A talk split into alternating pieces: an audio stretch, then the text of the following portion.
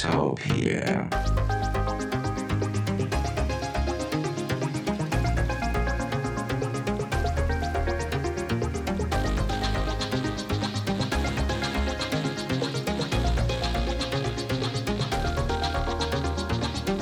Tektopia er en ugenlig podcast om mennesker og deres teknologi, udgivet af Ingeniørforeningen IDA i samarbejde med Teknologiens Mediehus, støttet af .dk, IDA Forsikring og Messecenter Herning.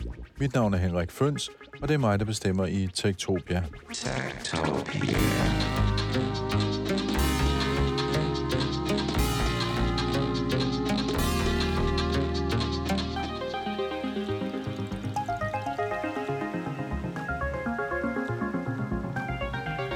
Jeg ved det godt. Du vågner hver morgen, og så spørger du dig selv, hvad blev der egentlig af metaverset? Det der super hypede begreb, som øh, Mark Zuckerberg satte sig i spidsen for, og som alle folk talte om for et år siden, ah, lidt mere end et år siden. Lige pludselig så var det bare væk. Pist, forsvundet. Det hænger måske sammen med Gartners hypekurve, Konsulentvirksomheden Gartner har i årvis lavet sådan en årlig oversigt over, hvilke teknologier, der er oppe i tiden, hvornår de forventes at få et øh, gennembrud eller blive en fiasko. Den er så kendt som Gartners hype-kurve, og den skal hjælpe virksomheder og organisationer med at skelne mellem hype og så den reelle værdi af en teknologisk innovation. Så skal den reducere risikoen ved investeringer i teknologi og give, et, øh, give indsigt i, øh, hvornår man skal tage nye teknologier i brug, altså hvornår de er klar til at blive rullet ud sådan mere mainstream. Men det er jo sådan, at Bill Gates han på et tidspunkt har sagt, at vi har en tendens til at overvurdere teknologien på kort sigt og undervurdere den på lang sigt. Og en af de teknologier, der har været undervejs de sidste 30 år eller mere, det er virtual reality og virtuelle verdener, og det er senest blevet kendt som metaverset, og det er lidt mystisk, fordi i virkeligheden så er metaverset et sted i en cyberpunk-roman, der hed Snow Crash fra starten af 90'erne, skrev Neil Stevenson, og det er noget af en dystopi. Alligevel så valgte Mark Zuckerberg at skifte navn øh, på sit firma og omdøbe det til Meta, opkaldt efter metaverset, og det er jo lidt mærkeligt, at han tager navneforandring til et sted i en dystopisk science fiction roman, men øh, det gjorde han altså, og det gør bagslag. Hypekurven den er nemlig i tidens løb blevet til et værktøj, som medier og andre bruger til at finde ud af, hvad man skal skrive om, hvad der optager os for tiden, og hvad man skal dømme ude, og hvad man skal skrive rigtig meget om, så det ser ud som om, at det er det, der får det helt store gennembrud lige om lidt. Det var det, der skete for metaverset i år. Generativ AI løb med al opmærksomheden, og metaverset blev dømt ude, selvom teknologien faktisk har masser af potentiale. Dem, der beskæftiger sig med det, snakker om extended reality, der er sådan en paraplybetegnelse for virtual reality og augmented reality, og det kommer vi ind på lige om lidt, hvad det egentlig betyder. Og når du så ligger der i sengen om morgenen og tænker, jamen, hvad skete der egentlig med metaverset? Jamen, så skal du tænke på, at det bliver faktisk brugt i rigtig mange virksomheder. Man kalder det blandt andet for det industrielle metavers. Det handler om at lave digitale tvillinger af maskiner og udstyr, eller afprøve forskellige forretningsprocesser, eller lave virtuel efteruddannelse eller produktudvikling og en masse andre spændende ting, som man kan lave i Extended Reality. På Technomania-konferencen under Herning Industrimesse for nylig, der mødte jeg nogle forskellige folk, der beskæftiger sig med det industrielle metavers, og den første af dem skal vi møde her i dag.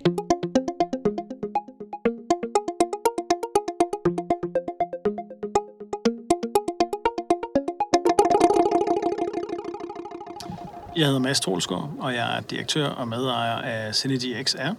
Øhm, og øh, jeg har arbejdet med AR og VR-teknologier i øh, over et decade, altså øh, over 10 år. Øhm, og øh, det er især AR og VR, øh, eller det er kun AR VR inden for øh, forretningen B2B. Og hvis vi lige skal, lige skal bløde begreberne lidt op, altså AR VR, det er så virtual reality og augmented reality, øh, og til sammen så kalder man det for XR, extended reality, og så har du vist et begreb mere med en, der hedder MR, mixed reality. Kun, kunne du lige forklare forskellen på de der, sådan, øh, alle de R'er der? Ja, og det er jo selvfølgelig derfor, man har lavet XR. Det er fordi, så kan vi lave en sammenslutning af, som dækker det hele. Hvis vi tager øh, virtual reality, så er du en fuld virtuel verden øh, i et VR-headset. Øh, og man kan sige, det er ja, en rent digital verden, øh, du er omsluttet af. Øh, augmented reality, det er digitale overlays i den fysiske verden, så vi placerer et digitalt objekt. Øh, det kan være en 3D-model, det kan være et billede, det kan være video, det kan være sådan set alle mulige digitale objekter i den fysiske verden. Så øh, Microsoft introducerede mixed reality, øh, da de også øh, kom frem med deres øh, HoloLens. Det er egentlig et begreb fra 60'erne, men de har de så øh, taget fat i igen. Øh, som øh, definerer, at vi begynder at lære den fysiske verden at kende, således at vi kan tage højde for den fysiske verden, således vores digitale øh, øh, assets, øh, objekter, øh, 3D-modeller, kan begynde at interagere med den fysiske verden og simulere den fysiske verden. Så den, i Mixed Reality kan vi genkende øh, for eksempel et bord. Det bord, vi sidder ved her i dag, så vil vi kunne via sensorindtryk sige, okay, her er et bord, og så kan vi placere objektet oven på bordet meget præcist, øh, det 3D-objekt oven på bordet. Og så er vi over i lidt det her mixed reality, og så er det også her, at vi begynder at invitere for forskellige øh, devices ind i den her øh, verden. Men hovedsageligt mixed reality er en afart øh, af, af augmented reality.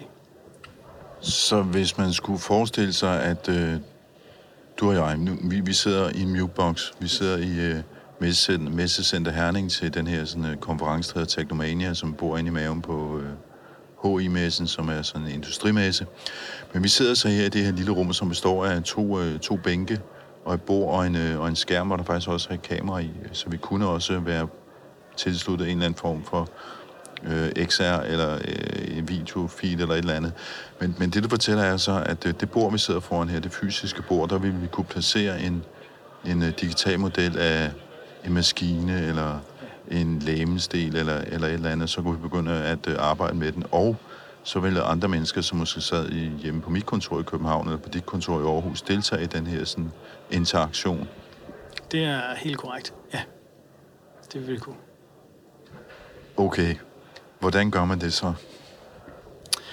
Øhm, først så, så laver vi et, øh, et anchor grid, et, et usynligt grid for, for almindelige mennesker, men noget vi placerer ved, at øh, vi bruger de dybde sensorer og kamerateknologier, som er i ens devices i dag. Som for eksempel øh, øh din iPhone, som har en, øh, en LiDAR-sensor, måske de nyere LiDAR-sensor, øh, eller de nyere iPhone Pro 12 Pro, 13 Pro og 14 Pro har en LiDAR-sensor i. Øh, men det kan også være øh, bare almindelig kamerateknologi, hvor vi bruger nogle SLAM-algoritmer til at genkende øh, stedet, og, og på den måde så øh, kan vi så lave et grid, som, øh, som genkender det her sted, og det vil sige, så laver vi et koordinatsystem, og på den måde kan vi øh, sætte folk sammen, både virtuelt og fysisk i det samme rum, og øh, omkredse det her objekt, som vi måske har sat på bordet herinde, og på den måde øh, snakke sammen og kommunikere om og forklare.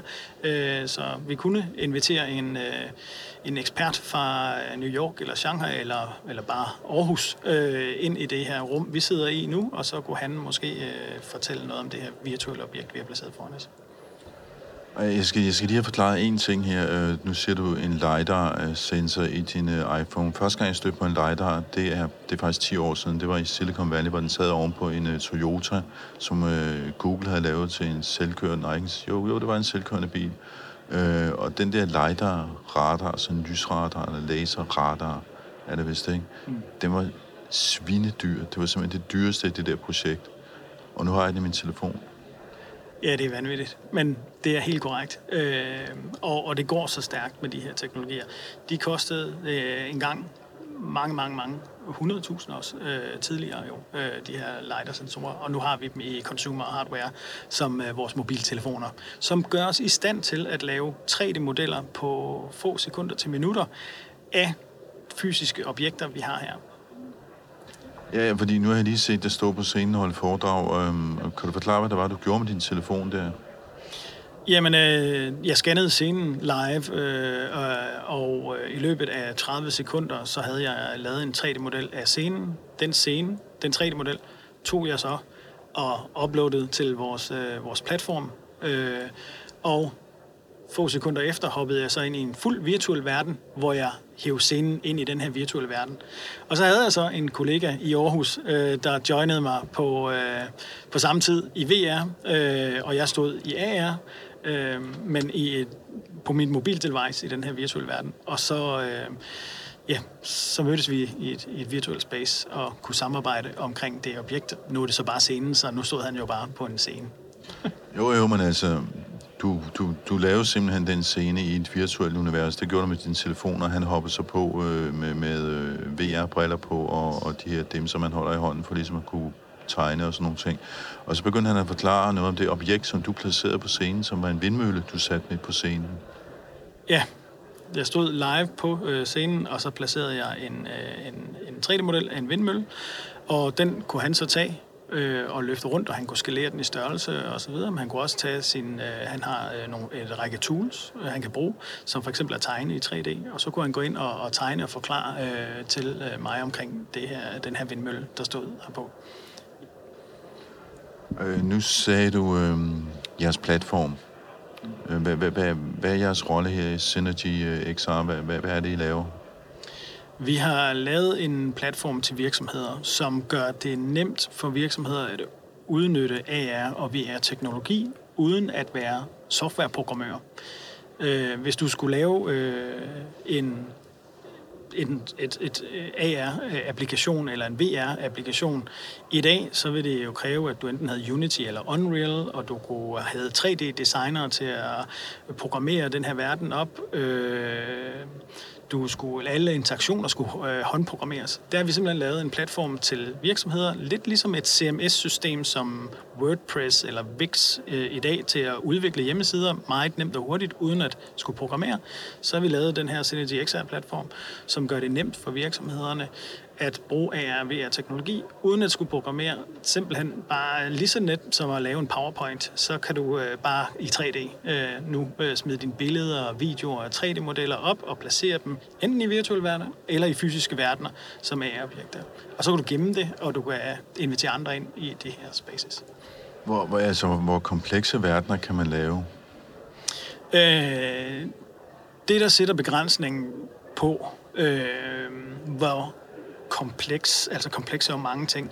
Der er noget, der er visuelt flot komplekst, og så er der en stor kompleks verden med mange forskellige øh, øh, objekter. For eksempel, hvis du tog en vindmølle, øh, den består jo af rigtig mange objekter og, og så videre, så det er også en meget kompleks øh, model, en, en fuld vindturbine for eksempel.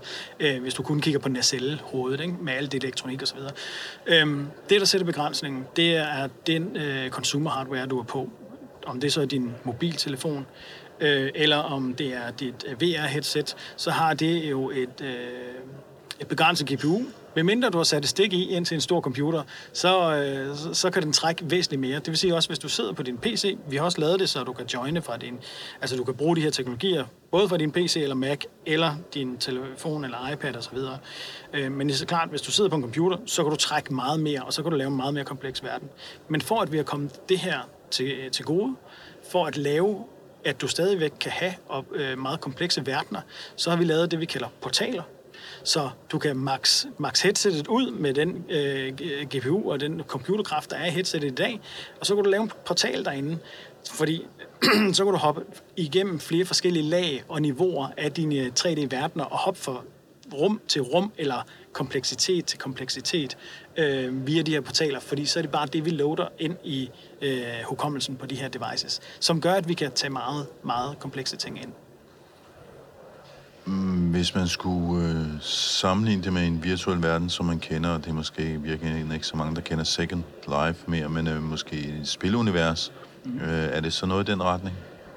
Ja, det vil være meget øh, sammenligneligt med øh, et spilunivers, absolut, i allerhøjeste grad. Og, øh, mange af de virksomheder, de første virksomheder som Procter Gamble i Cincinnati, som vi begyndte at bygge det her op, de kom jo også til os øh, for mange år siden øh, i sin tid. Det var så i Unity Studios regi. Øh, der kom de og, øh, og sagde, bror, vi kan ikke forstå, at man i Counter-Strike kan løbe rundt i, sammen øh, med sine venner for, rundt omkring i hele verden. Hvorfor kan vi ikke have en professionel version af øh, vores øh, en butik, hvor vi har en simuleret butik, hvor vi kan mødes med vores kollegaer fra hele verden og gå rundt og lave shop-design herinde i? Øh, og det kunne man selvfølgelig også, og det var en af de første store projekter, som, som vi øh, byggede op i, øh, i det, man jo så i dag vil kalde et metaverse til professionelle. Hvad kræver det øh, Altså kræver det ikke en masse båndbredde? Der er en masse data, der ryger frem og tilbage hele tiden. Øh, ikke nødvendigvis. Det vi gør, det er, at vi loader data, vi downloader dataen til det device, du er på. Øh, så det eneste, vi skal synkronisere øh, real time, det er dine koordinater. Hvor er du henne i den virtuelle verden i forhold til, hvor du er?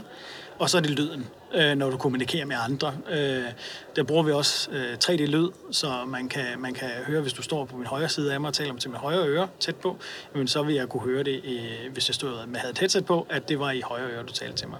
Øh, så det er egentlig kun lyd og koordinater, som trækker meget. Så er det, hvis du smider nogle videoer ind, det kan godt øh, tage lidt tid. Det er typisk øh, tungt øh, med nogle, nogle videoer. Øh, det er, og det tager jo bare længere load-tid for rummet. Så hvis du tager et rum, og du har lavet en virtuel verden med masser af video i, så er det bare til længere tid at load det, men så når det er loaded, så kører det smooth. Og øh, hvem, hvem bruger det her? Hvad bruger de det til? Altså, hvilke problemer løser I med den her teknologi?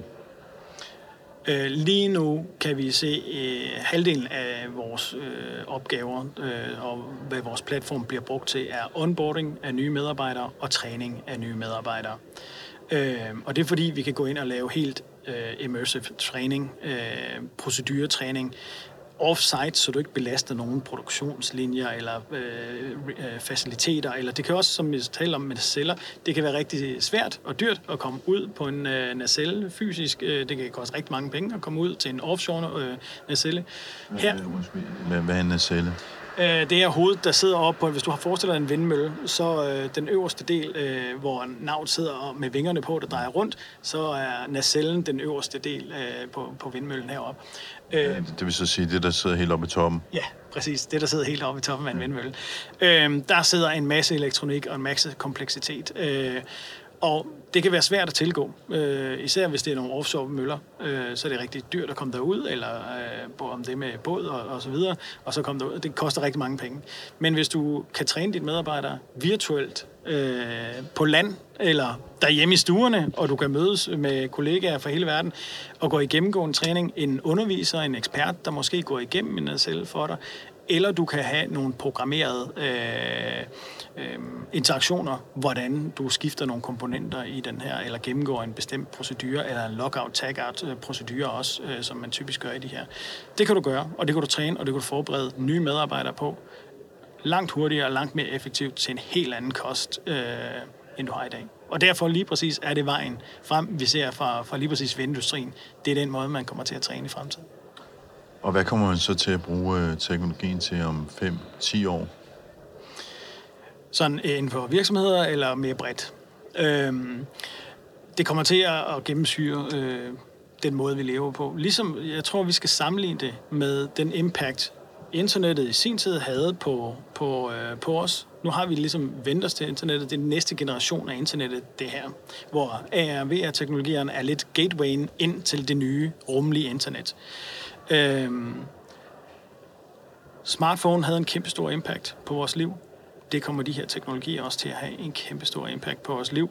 Hvordan vi handler, hvordan vi er sammen, hvordan vi er sociale, hvordan vi spiller, hvordan vi øh, kan opleve verden, hvordan vi kommer til at modtage undervisning, også øh, kunne besøge pyramiderne uden at have været der og så videre, men få den her telepresence oplevelse af at være forskellige steder i løbet af minutter. Øh, og det, at det er så visuelt, det gør, at du lærer det hurtigere, du forstår det hurtigere, du kan kommunikere på et globalt sprog, fordi det er visuelt.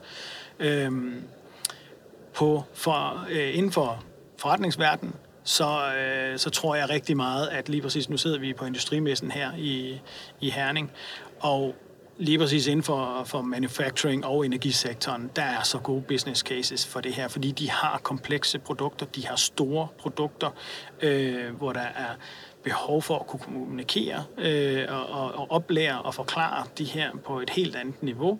Det kan du gøre med de her teknologier.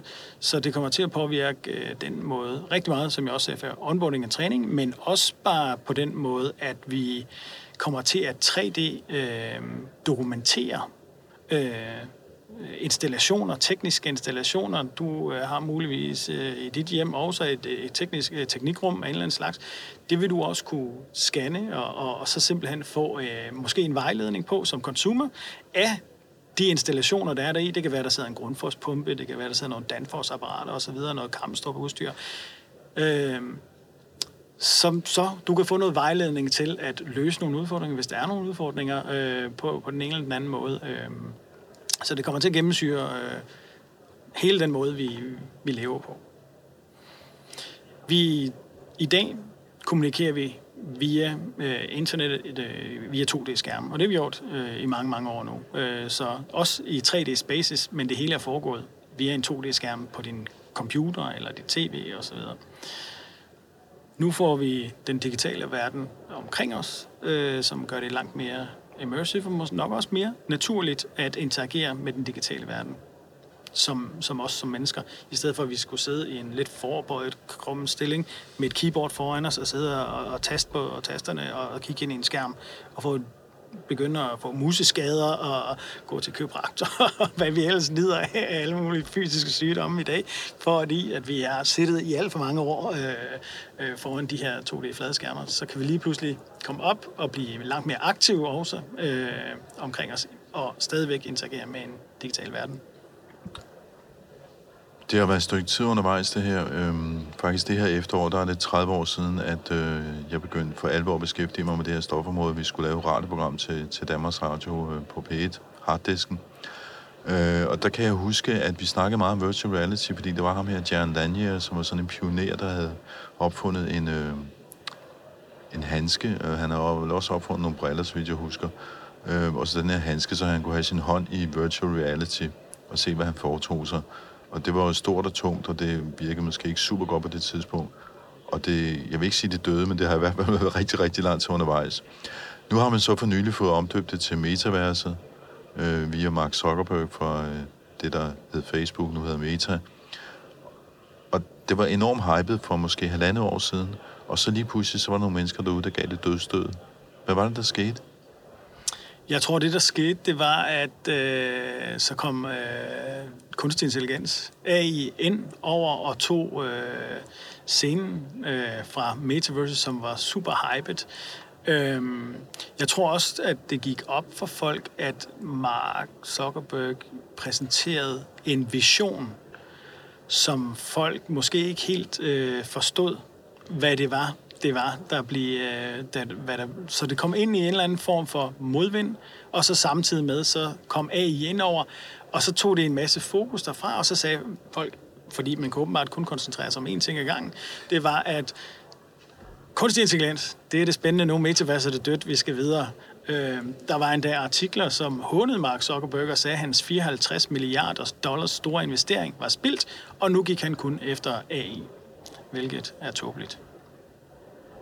og hvorfor er det tåbe? Altså, nu har du selvfølgelig forklaret, hvad I bruger det til, men øhm, hvor, hvor, hvis man nu kigger på, hvordan man vurderer det her marked, altså du havde en masse slides med til din tale, som du lavede ud med, med utrolig store tal og summer. Ja, altså det er jo ikke kun Mark, der, der tænker, at det her det bliver rigtig stort. Uh, her i juni, øh, uh, 5. juni, farsdag, grundlovsdag, øh, uh, annoncerede uh, Tim Cook jo, at Apple kommer ind i, øh, i gamet nu med et nyt headset, øh, der kommer ud i Q1 næste år. Øh, det er så ret tydeligt, at øh, Tim Cook kommer ikke til at kalde det et øh, metaverse. Han kalder det spatial computing, hvilket jeg som tekniker og ingeniør øh, egentlig er glad for, fordi jeg synes, det er mere korrekt at forklare det lidt mere øh, af, hvad det er. Øh, jeg forstår godt, hvorfor Mark tilbage i 2001 prøvet at lave det via marketing stunt til et metaverse for at kommunikere, lettere kommunikere visionen af, hvad det her det kommer til at betyde. Øh, på nogle måder lykkes han rigtig, rigtig godt. Allerede, øh, jeg kan huske i august, dengang var der 30.000, altså han gik jo på scenen i juli 2021. I august 2021 var der allerede skrevet over 30.000 artikler omkring metaverset alle de store øh, konsulenthuse øh, derude, som PwC, McKinsey, øh, øh, selv Citibank, øh, kom øh, investeret i at få lavet øh, rapporter. Øh, Citibank kom ud med en rapport på 180 sider omkring Metaverse, der hedder Metaverse Money. Den er gratis til at downloade. Øh, man kan bare søge på Metaverse Money, altså Citibank, så kan man finde den her. De claimer, at i 2030, der står vi over for et, øh, det er bare om syv år, et 13 trilliarder stort øh, dollars, vel at mærke, øh, marked inden for det her.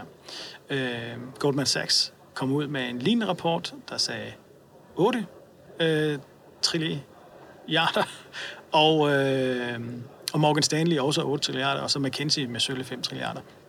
Og øh, det er så amerikanske trilliarder, så det er virkelig billioner hos os. Ja, ja det, det er kæmpestort. Altså, ja, yes. Og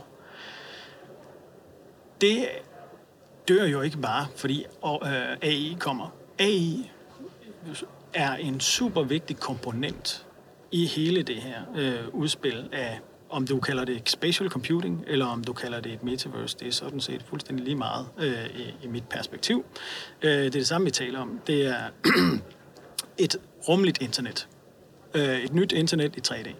Øh, og der er AR, VR-teknologierne den gateway, den måde, vi kommer til at interagere med de her ting. Øhm, der kommer til at øh, hele, alt, alt jamen det er jo fuld gang med, med, med at ske det her. Og det, at Apple træder ind på den her scene nu, det er jo, øh, det er jo også bare en verificering af de her teknologier. Vi har også set Apple opkøbe mange virksomheder gennem tiden og, øh, og komme ud med. De gør det jo klogt hver eneste gang. Tilbage i øh, 17, der kom de ud med deres AR-kit, hvor man kunne gå ind og placere objekter og så videre øh, på mobiltelefonerne. Så kom der en lighter sensor ind, så kunne vi begynde at scanne og lave 3D-modeller selv.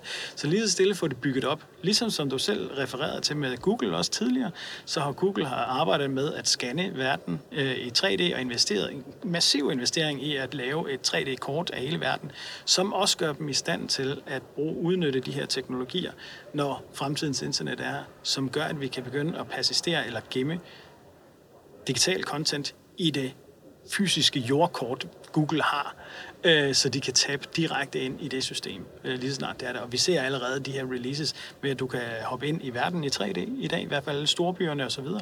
De findes i dag på Google i 3D View, hvor det er faktisk ret komplekse modeller, og det har Apple jo også, øh, 3D-modeller, øh, øh, kort af, af verden. Nu har vi sagt uh, Meta, vi har sagt Apple, vi har sagt Microsoft, og vi har også sagt Google.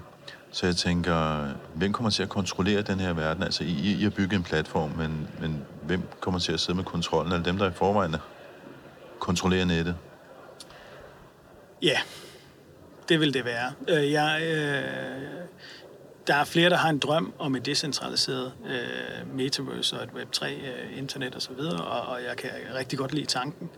Jeg tror bare ikke på, at det er muligt. Øh, der er dem, som bygger det her, har enorme summer øh, af investeringer og penge i det her. Ligesom mobiltelefonerne og, og ligesom øh, vi ser internettet i dag og alt muligt, så er der det er, det er et helt nyt marked. Der er masser af plads til alle mulige spillere, og der er ikke en af dem her, som kommer til at styre det hele. Det er bare en fortsættelse af det internet, vi kender i dag, øh, med forskellige platforme osv. Det, der vil er og bliver nødvendigt, det er, at vi har en infrastruktur, som gør, at vi kan hoppe fra den ene til den anden til den tredje. Øh, det er vi faktisk som en stolt dansk virksomhed, øh, nogle af de eneste i verden, som, som understøtter alle de her teknologiske platforme. Og man kan sige, at vi har jo også øh, lidt i bagagen i, i Senji XR, i og med, at vi har vokset ud øh, som, øh, som Unity Studios og har haft en relation til stifterne Unity Technologies, som jo også er en dansk succes, som kæder alle de her teknologier sammen. I tidernes morgen, så har de jo været ude og banke på dørene ude ved tech-giganterne og sørge for, at de alle sammen er understøttet i Unity-platformen. I dag er det omvendt, når tech-giganterne som Apple kommer med et, øh, et, et nyt headset, eller Meta kommer med et nyt headset, jamen så banker de jo på hos Unity og siger, vi skal have et SDK, et udvikler-setup, øh, for at øh, vi kan ramme de millioner, mange millioner af udviklere, der sidder i hele verden og udvikler i 3D til vores nye device. Fordi content sælger hardware. Og det har vi set i tiderne, gennem tiderne, øh, og det bedste eksempel, jeg synes, vi har på det, er Microsofts øh, fejl til at komme for sent ind på telefonmarkedet. Android og iOS var ret tidligt ude øh, og, og fik alle udviklerne øh, og fik en kæmpe spilplatform øh, på deres stores. Øh, Microsoft kom for sent til det her marked. Der var ingen udviklere, der begyndte at understøtte Microsoft-telefoner, og derfor tabte Microsoft. De kom selv for sent til det her, for content sælger hardware. Der var ikke noget content til, til, til, øh, til, eller til Microsoft-telefonerne, så derfor var der ikke nogen, der ville købe telefonerne, for der var ikke noget content. Og det samme gælder for AR VR-teknologi. Og derfor kan vi relatere det igen, sætte lige en sløjfe på den, i forhold til øh, kunstig intelligens, er en uhyre vigtig komponent i udviklingen af special computing, eller metaverset, øh, fordi at en af de store hurdles for, at det her virkelig kan blive mainstream og stikke helt af, det er, at vi kan få content ind i de her, de her virtuelle verdener. De må ikke tage for lang tid at lave. Øh, det er også derfor, iOS eller Apple propper øh, LiDAR-sensor ind i deres telefoner, fordi så kan vi lynhurtigt lave 3D-scan på få sekunder og lave en 3D-model af objekter osv. Men hvis du forestiller det, som Meta investerer rigtig meget i, og som mange af de her såkaldte eksperter var ude og sige, at nu er Metaverse dødt, Mark han investerer kun i kunstig intelligens nu, men det er jo ikke det. Det er fordi, at AI er en uhyre vigtig øh, komponent i, at metaverse skal blive en kæmpe succes. Hvis du står i en virtuel verden og siger, jeg har brug for, lad os sige inden for industrien her, nu sidder vi i Herning igen til industrimesse, jeg har brug for en gaffeltruk, jeg har brug for en lagerhal, jeg har brug for et, øh, øh, en eller anden maskine, en produktionsmaskine, eller et eller andet, øh, så kan du load de her ind ved at måske at bare skrive det eller sige det i de her verdener, og så bliver det her content genereret, således vi hurtigt får dannet os nogle omgivelser, som vi så kan gå ned og lave meget specifik træning på, som jo altså er, som på vores platform, øh, er understøttet, hvor at virksomhederne har deres eget virtuelle miljø. De har et sikkert miljø, øh, hvor de er i fuld kontrol, hvor hverken Google eller Apple og alle mulige andre øh, taber ind i det her og, og så videre, men en sikker platform og, øh, og have deres content på. Så jeg kan forstå, at øh, i modsætning til, hvad skal man sige, det gamle internet, øh, de gamle sociale medier, så kan man faktisk øh, som, som bruger flytte sine ting rundt mellem de forskellige platforme.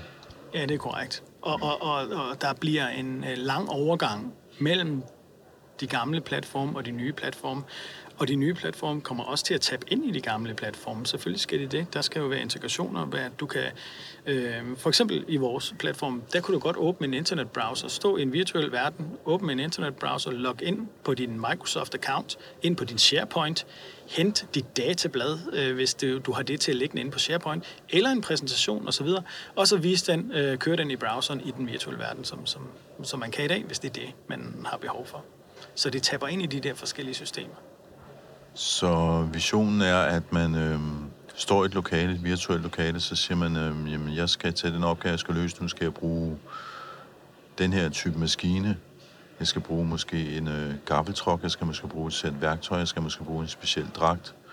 Og så skal jeg bruge noget, noget viden omkring det her, som jeg så kan hente øh, også på en eller anden måde, altså enten via en browser eller måske noget video. Jo, men det kan også være en integration af en uh, chat-GPT-komponent, uh, uh, også i form af en avatar, som du kan have en uh, kommunikation med. Vi kan også lave 3D-optagelser af det. Nu snakkede vi også tidligere på scenen om sidemandsoplæring. Hvordan gør man det i dag? Hvis du skal oplære en ny medarbejder på en øh, produktionsmaskine, helt lavpraktisk, så står du ved siden af en, en, en mand, og så viser han dig, hvordan du gør det. Og så oplæring af det her kan tage alt fra en halv dag eller et par timer til øh, øh, flere uger eller måneder øh, at blive oplært herpå. Hvis vi kan digitalisere den, enten ved at optage eksperten, som kan alle de her ting, så kan vi digitalisere den, og så kan vi genbruge det igen og igen og igen, så det er en engangsinvestering. Men, men du kan bruge den på alle dine nye medarbejdere. Og, og, og i dag, der ser vi en noget andet, øh, jeg vil kalde det jobmoral, men man er ikke lige så lang tid i virksomheden, som man var for 20-30 år siden. Der kunne man godt være en virksomhed i 10, 20 eller 30 år, ser vi ikke i dag. Der er du en virksomhed i måske et halvt år, et år, et år eller to, maks tre år, så rykker du videre til en ny virksomhed.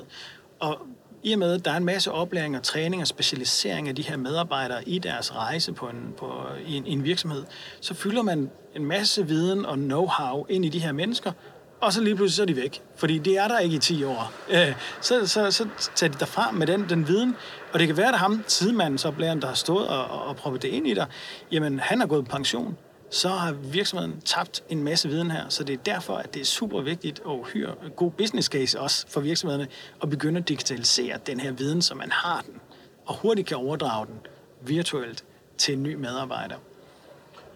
Så man kan sige, ikke alene laver vi digitale tvillinger af vores øh, maskiner og, og genstande, som vi har på arbejdspladsen. Vi gør det også af vores kollegaer. Det, øh, det kommer vi til, ja. Og det er vi i fuld gang med på, på rigtig mange træningsplatforme. Øh, altså det, ja, det gør vi. Men du gør det næsten allerede i dag, hvis du kigger på YouTube. På en eller anden måde, så laver du en video af en person, som øh, er ekspert inden for et eller andet, og så står han og, og udfører en eller anden opgave. Øh, og den her, det, det, det kan være alle mulige forskellige opgaver, du kan finde på YouTube. Hvis du øh, googler... Øh, eller øh, øh, øh, skriver på YouTube, at du skal have skiftet den slange på din cykel, jamen så får du sådan en Jørgen Klevin tilgang, 1, 2, 3, 3 steps til at øh, skifte øh, eller lappe, lappe din cykel. Super nemt og hurtigt. Den måde har man jo så gjort med videoer, det seneste, øh, altså op igennem nullerne og så videre. Den næste øh, version af det her er den her lidt mere rummelige version, hvor det er, at vi kommer til at, øh, at se det og få guidance i en virtuel verden. Jeg vil så sige, man skal også man skal bruge den her teknologi, hvor det er, den bliver mening, øh, giver mening. Hvis det er så simpelt som at lappe en cykel, eller en video er lige så godt, så er det selvfølgelig det, man skal bruge, for det er lynhurtigt at, at, at få lavet og dokumenteret, øh, dokumenteret. Det vi så kan med for eksempel en video, det er, at vi kan placere videoen i den rigtige kontekst og få den til at loade lige præcis i den rigtige kontekst. Så det kan sagtens være, at en medarbejder, du tager en video med din iPhone, om, hvordan du samler en eller anden komponent på din produktionslinje, men den er alligevel så simpel, den her øh, samling, at det er nok en to minutters video. Så kan du tage den video fra din iPhone og smide ind og gemme den som AR-objekt, der hvor det er, man skal samle den her komponent. Og på den måde, så kan du i løbet af 5 minutter få lavet en guide, en simpel guide, men en videoguide, men hvor det er i det rigtige kontekst øh, i AR på den måde. Så det behøver ikke altid at være øh, interaktivt og meget komplekst. Det er, først, det er kun der, hvor det giver rigtig mening, og det er typisk der, hvor det er farligt, eller der er en kompleks proces på øh, måske 50, 100, 200 skridt til at løse eller til at udføre en opgave. Så bliver det komplekst, så kan vores hjerner det ikke, og så er det rigtig godt at have en virtuel guide på den måde. Og, det, og, der er ikke, og, og igen, vores attention spam også, og det må du have i hvert fald have oplevet, hvordan vi har ændret os gennem tiden, og vi har meget, meget kort attention spam i dag. Hvis en video er meget mere end tre minutter, så gider ingen at se den. Øhm, så derfor at lave en 50-100 øh, øh, steps video, øh, som måske strækker sig over 30 minutter, om hvordan du, og det får du ikke særlig mange medarbejdere til. Men hvis du hele tiden får en guidance til, hvad er det næste skridt, hvad er det næste skridt, hvad er det næste skridt, hvad er det næste skridt, så kan du lige pludselig begynde at, at, at få folk til at, at blive engageret i det i stedet for. Nu siger du, at tre minutter er lang tid. Øhm, vi har snakket sammen i 34 minutter og 10 sekunder nu. Men øhm, der er lige en ting, fordi øh, nu snakker du om øh, generativ AI, som bliver en del af af det her metavers, eller spatial computing, eller XR-univers, eller hvad vi skal kalde det her, kan bare mange navne. Der er utrolig mange forskellige teknologier, der bliver en del af det her. Altså noget af det, der også har været blevet dømt ud, det er jo øhm, øh, NFT'erne for eksempel, men som jo også er en, er en del af det her. Altså, kommer alle de her forskellige teknologier til at være en slags indholdsunderleverandør, eller hvad skal man sige?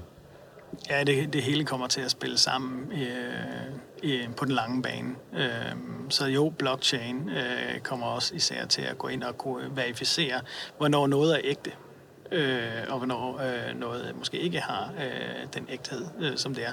For eksempel sådan noget som NFT'er også øh, med unikke ID. Øh, og, og det kommer til, helt sikkert til at spille ind i det igen. Øh, NFT'erne fik jo en, også en kæmpe boble og sprang. Den, den pustede sig lynhurtigt op, og, og alligevel så faldt den også bare igen. Hvilket vi sådan set også sagde øh, i sin tid, inden, inden vi også, vi sagde, den, den var pjat. øh, men, men dermed var der jo stadigvæk mange, der blev rigtig, rigtig rige øh, på den rejse. Der var også rigtig mange, der brændte, øh, brændte fingrene øh, på NFT-boblen. Men, men de skal nok få sit, øh, sit liv igen bare til en, en helt anden pris. Og det er også en måde at standardisere, hvordan man øh, øh, for eksempel kan transfer, altså flytte måske objekter fra en verden, for øh, om det er så, lad os sige, lad os sige en kendt spil, øh, Fortnite, øh, om du så kan tage måske dine din ting med fra Fortnite over i en anden øh, virtuel verden osv., så, så er det nogle af de teknologier, der kommer i spil, og hvordan vi kan ligesom have et, et hjem, et digitalt hjem, hvor vi har måske de forskellige assets, måske i form af NFT'er, som øh, man har anskaffet sig og kan bruge i de forskellige øh, verdener. Men det er lidt længere ude på den længere bane, når, når ligesom hele infrastrukturen er, er på plads. Det er jo så hele den infrastruktur, vi har skåret af til virksomheder, øh, og gør det muligt for dem i dag, fordi det er et helt lukket miljø. Så derfor kan virksomhederne i dag gå i fuld gang med at udbygge deres, som det, som vi kalder et, et corporate metaverse, eller Microsoft kalder industrial metaverse, hvor du har et, et helt lukket miljø for virksomheder, et sikkert miljø, hvor du kan beskytte din ansatte og din IP, og du kan styre, hvem der har adgang til hvad. Og i det her kan du så lige stille bygge op inden fra virksomheden. Så jeg vil også råde alle virksomheder til at starte der. Start internt. Øh, hvis du ikke kan få din... Øh, altså, start med dine ansatte og så videre. Få det lige så stille placeret ud. Øh, masseret ud i virksomheden på den måde. Øh, og få gjort sig nogle erfaringer på den måde. Så man også er klar til, når det større metaverse ligesom åbner ordentligt op, og, og shopping malls popper for alvor op, og, og, og nye generationer begynder at færdes der, og begynder at handle og, og købe, både ja og VR, så, øh, så, er man, så er man klar og har bygget et kæmpe fundament, og ens ansatte er med på rejsen og forstår det, i stedet for at man står over for et kæmpe hurdle, og lige så bliver du kørt over af nogle konkurrenter.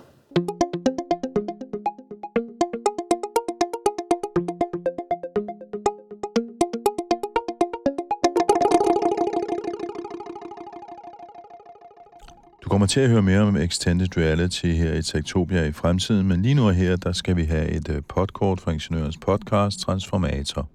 Kinesiske elbiler fyldte rigtig meget på årets elbilmesse i København.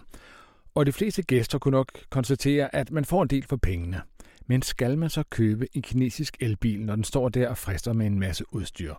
Transformator tog turen med en testkører kineserne har den fordel, at de kommer med nogle, skal man sige, nogle skarpe priser på nogle af deres biler, og det kan gøre dem attraktive at købe.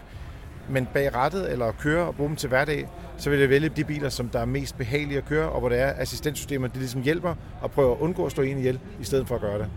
Lyt med i den her uges Transformator og hør mere om kinesiske elbiler nu og i fremtiden. Ja, du har lyttet til Tektopia, du kan finde tidligere episoder på tektopia.dk. Du kan følge os på X og Instagram, det hedder vi snabelagtektopia.dk. Du kan deltage i teknologidiskussionen i vores Facebook-gruppe, der hedder Tektopia Backstage. Så kan du også følge os på øh, LinkedIn, og du kan tjekke ind på tektopia.dk og finde vores nyhedsbrev. Og du kan skrive til mig med ris og ros og gode forslag på øh, henriksnabelagtektopia.dk. Mit navn er Henrik Føns, det er mig, der bestemmer i Tektopia, og jeg får hjælp af Mikkel Berggren på genhør i næste uge. Tektopia.